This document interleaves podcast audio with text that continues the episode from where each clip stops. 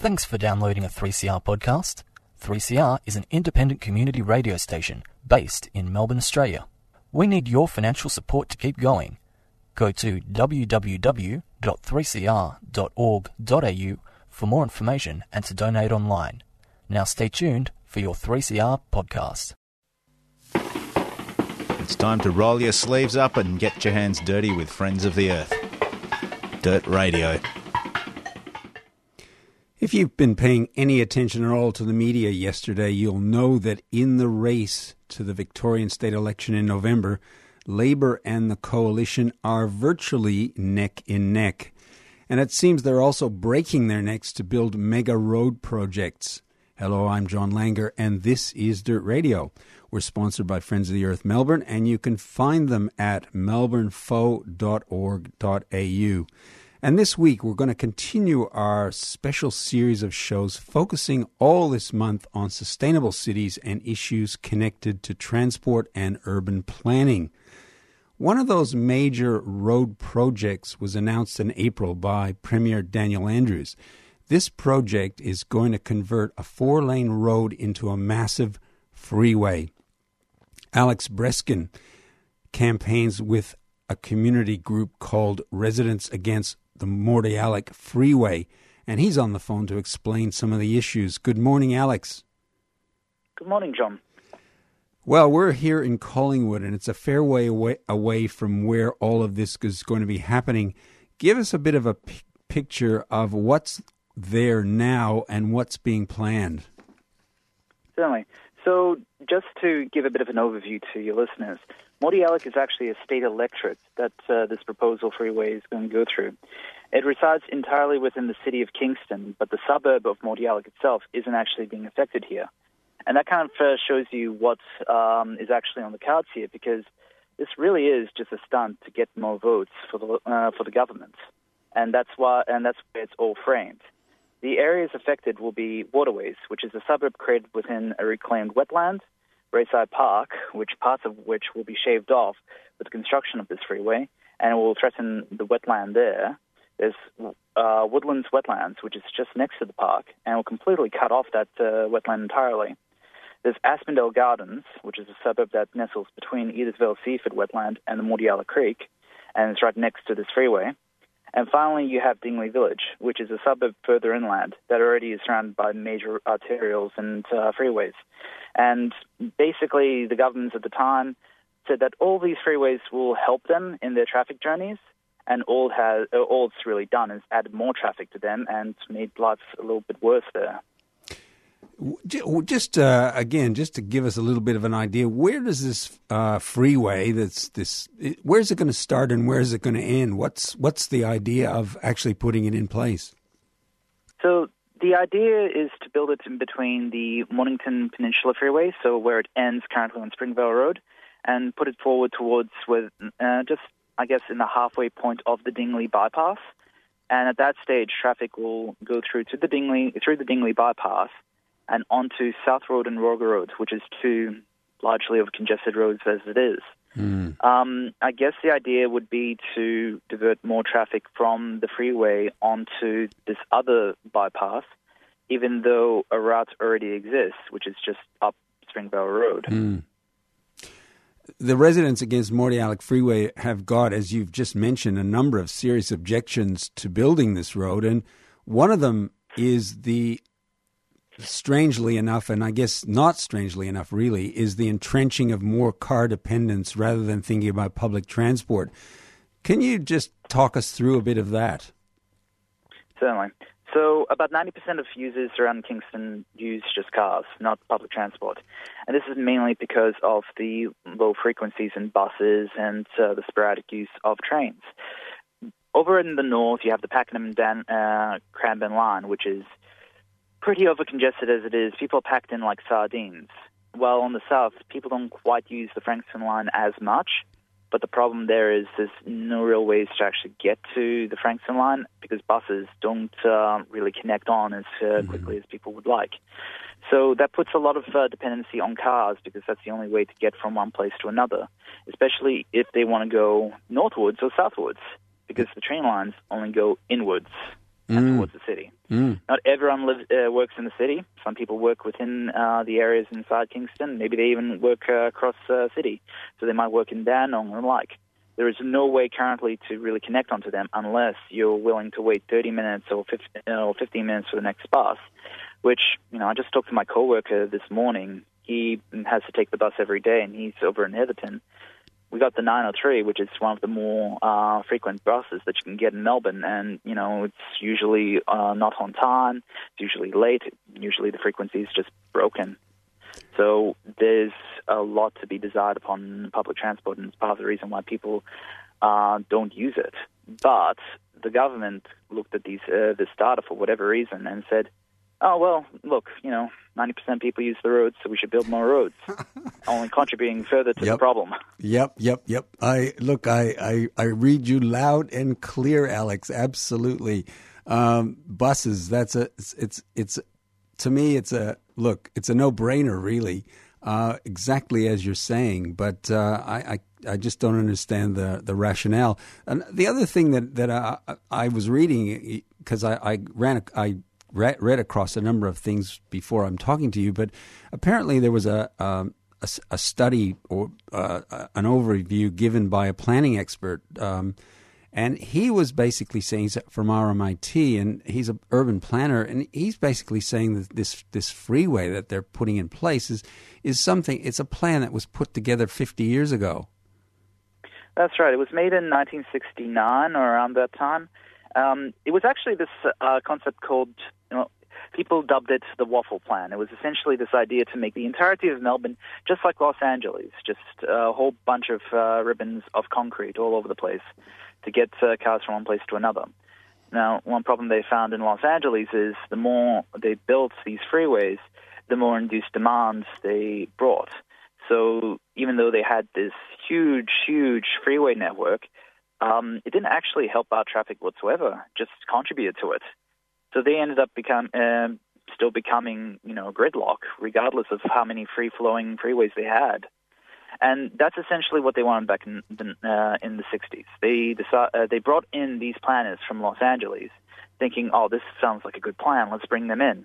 Um, and then people started to have second thoughts, specifically with this plan, with the Ding- uh, with the Mordialloc uh, Freeway, because it was meant to connect the Mornington Peninsula Freeway. However, it was also meant to connect up to the M1 Freeway and Monash Freeway. Mm-hmm. Now, that wouldn't happen because there's too many houses in the way. So essentially, the freeway as it's um, considered right now doesn't really connect to anything. The business case is no longer really there, but they're still trying to go ahead with it because, mm, to be honest, the VicRoads is trying to uh, keep their jobs. Mm. And also, as I understand it, it's it's a marginal seat. Is that right? It's it's uh, it politically very important. That's right. This can make or break the government. Um, whether Morty sits with the Libs or with the Labor Party, um, it could essentially mean that uh, the government is that party.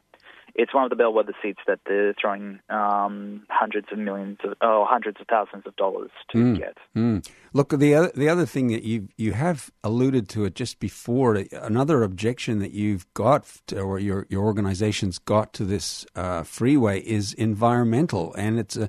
Uh, tell us about the wetland habitat, and it's quite extensive. Yes, it is. So there's the Edithvale Seaford Wetlands, which is just south of uh, Waterways, uh, Waterways as it is, and that is a Ramsar wetland. So the Ramsar wetland is basically internationally based. It's uh, something that's, you know, incredibly important because that's where all the birds uh, migrate to. You, you got um, stuff like the there's a Siberian bird called the Latham snipe. Comes all the way from Russia, all the way down south to Australia, and this is the southernmost point. Now, the only way it can really do that is by traveling along the um, network of parks that we do have, such as through Braeside Park and the rest. The other problem that can come out of this, though, is with the Mordialloc Creek and all that, and with the groundwater, is that if you drive pylons into the waterways wetland, which they're planning to do to get this uh, freeway going, they basically have to go through a whole bunch of acid sulfates and there's a good chance those acid sulfates will come and rise up into the uh, through to the water, and cause irreversible acidic um, poisoning throughout that wetland, which isn't exactly something that birds really want to deal with. And it absolutely puts a threat to the Ramsar wetland and, and the Seaford, Edithvale Seaford wetland. Um, but that's not even, you know, the start of it. You you still have something close to, I think it's 150, even 200 bird species that come and reside in Braeside Park. You have a whole bunch of animals, such as echidnas, that go through the entire area that will now have uh, disconnect because nine kilometers of this, um, what used to be a reserve, will turn into a freeway. You'll have the woodlands wetlands, which will be completely disconnected from the park. So now all these animals will be essentially stranded. We'll have to make the journey across this freeway. Um, and yeah, all this will do is cause more health impacts to residents because suddenly the 300 meters away from them is a freeway where they're expecting a lot of use to come out of it. And that's not good for anyone because the particulates will affect people's respiratory systems. Just uh, just to round us up, uh, have you got any special campaign plans for residents against Mordialloc Freeway over the next few months? Yeah, we do. So we're going to be handing out a whole bunch of leaflets uh, around in the uh, railway stations. We're putting up banners all across. We had one particularly successful event that we did yesterday where we went to the end of uh, the Mornington Peninsula Freeway, put up our uh, sign saying "Save the Wetlands," and you know, and advertising the RAF itself. We got a lot of people honking in support, and people do see the um, importance of the wetlands and the environment in the area. So it's really, you know, it's really heartwarming to uh, get that type of response, especially at that, you know, in early mornings when it's uh, cold as hell. Mm, yes, yes. So re- exactly. really, it's really great. Um, we'll also be, yeah, we'll also be doing leaflet drops and all the rest. And we'll be uh, fighting this during the EES trials. We'll be um, fighting this in, during the elections. We'll be doing what we can. Um. Tell what us- I'd suggest people. Sorry, Yep. I was yeah, I was just going to say, can where can people find out more about this? Ah, I was just about to tell you. Good. um, go over to our Facebook. We have a lot of postings happening out on a uh, on our Facebook page called uh, at sign No Morty Freeway. So that's oh, or just look for RAMP Residents Against Mordialloc Freeway. Either way, you'll find our page, and I would encourage all your listeners to join up and have a look at what's going on, because this is probably what's going to make the government is the road project, and Uh, all the road projects across the entirety of Melbourne, for that matter. Alex, you've been talking about some really important issues, and I wish you all the best with uh, all the work that you're doing. Thank you very much, John. Thanks for being on Dirt Radio. Uh, have a good one. Bye. And that was Alex Breskin. He's campaigns with the community group Residents Against Mordialloc Freeway, and he will be putting up links to their campaign on the 3CR Dirt Radio website. And as you heard from Alex, you can find him on Facebook as well. Yeah, I'm Brian. This is Nigel. How you going? Happy NAIDOC Week. And yeah, we're just going to do a bit of solo on the DJ. Beautiful.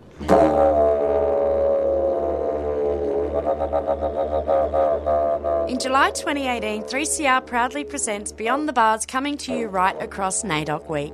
Beyond the Bars is Australia's only live prison radio broadcast giving a voice to Aboriginal and Torres Strait Islander inmates. On Monday, July 9th, we're live from Deer Park Women's Prison from 11am. On Tuesday, July 10th, we're at Barwon Prison from 11 till 2. On Wednesday, July 11th, you can hear from the men at Fulham between 12 and 2, and then catch the men from Loddon Prison between 2 and 4. On Thursday, July 12th, we're live from Port Phillip Prison.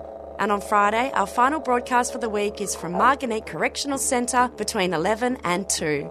Make sure you tune in for Beyond the Bars 2018, Monday, July 9th through to Friday, July 13th, celebrating NAIDOC Week with the men and women inside. This is Dirt Radio, and we're talking transport and urban planning. Now let's turn away from the specifics of a on the ground campaign and look at some of the bigger picture issues around transport and planning. And I don't have to tell you that in Melbourne, transport planning has become, to use the old cliche, a political football for the major parties. And that's even more the case in the run up to the state election. Crystal Legacy teaches and researches in the area of urban planning at University of Melbourne, and she's been trying to come to grips with some of these big picture issues. Hello, Crystal. Hi, John. How are you? Good. I want to ask you to start with what makes transport planning so political and so controversial? Well, I think the thing to remember is that transport planning is always going to be political. It's it's about the allocation of finite resources in a in a big place like metropolitan uh, Melbourne.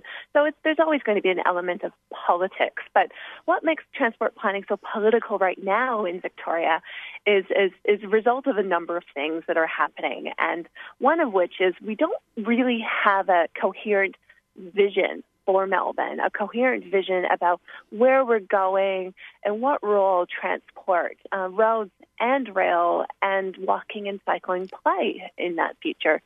Um, and and to, take one step um, next to sort of the vision, we don't have a plan. We don't have an integrated transport plan. And you probably will hear us academics and, and people in the community talk about that. You know, why don't we have an integrated mm. transport plan?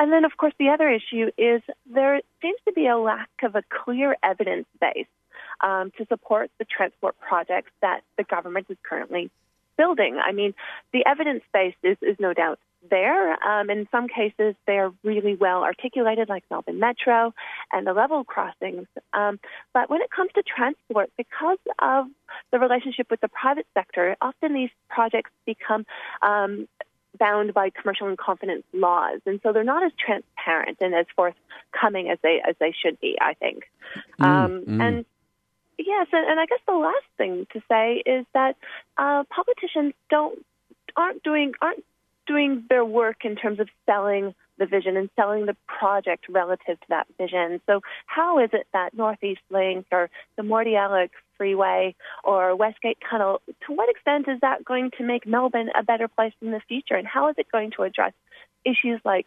equity and social justice and environmental sustainability and public health, which is a big issue for a lot of people at the moment?